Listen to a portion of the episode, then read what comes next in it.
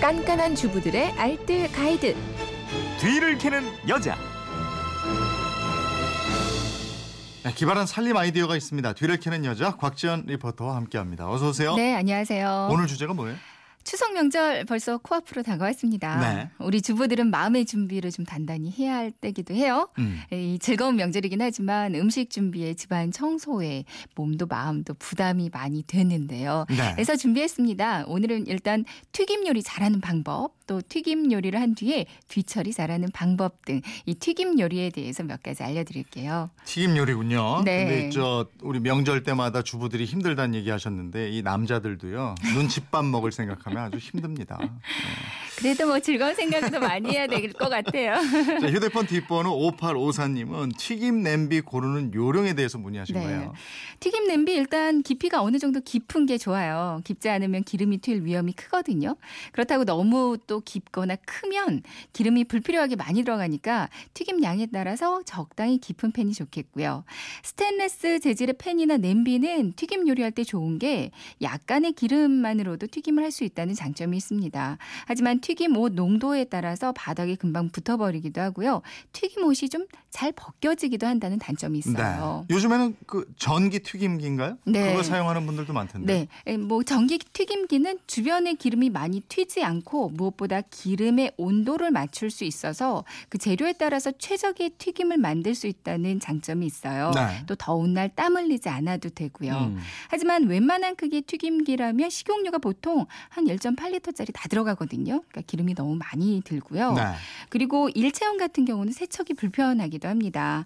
튀김 팬으로 가장 많이 사용하는 게 좀 우묵한 중국식 팬, 궁중팬 있죠. 네. 웍이라고 부르기도 하는데요.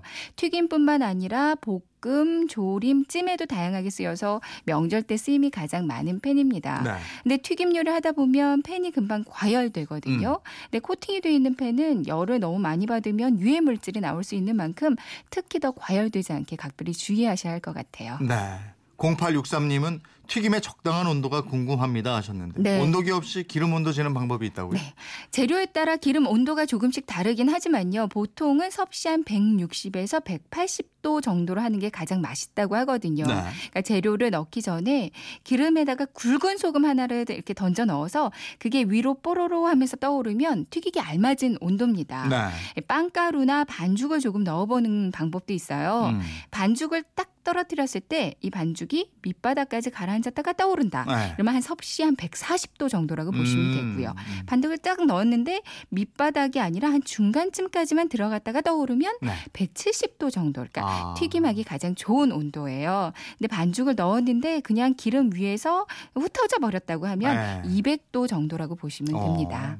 튀김 요리 후에 주변에 기름 튀긴 거 네. 이거 닦아내는 일도 만만치 않은데 않죠. 기름 안 튀게 요리하는 노하우가 있을까요? 일단 재료의 물기를 최대한 없애는 게 중요하거든요. 네. 그러니까 새우 튀김 같은 경우는 새우 꼬리 끝을 보시면 이렇게 뾰족한 세모 모양으로 된 게 이게 물주머니거든요.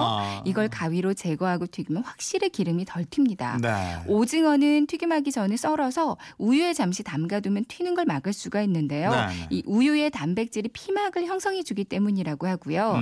또 튀김 기름에 식빵을 조금 잘라 넣어주면 이 식빵이 기름 속의 수분을 흡수해 준대요. 예. 튀는 걸 방지할 수가 있습니다.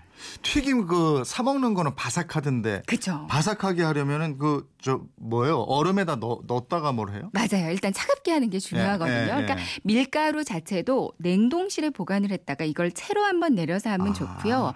반죽에 얼음을 넣어도 좋고 네. 또 물 대신에 맥주나 탄산수를 넣는 것도 한 방법입니다. 그렇게 하면 돼요. 네. 그리고 튀김 요리 다 하고 나서는 냄비는요. 물을 붓고 밀가루 쓰다 남은 거 있죠. 네. 이걸 섞어서 팔팔 끓이면 기름기를 깨끗하게 닦으실 수 있어요. 알겠습니다. 지금까지 뒤를 캐는 여자 곽지연 리포터였습니다. 고맙습니다. 네, 고맙습니다.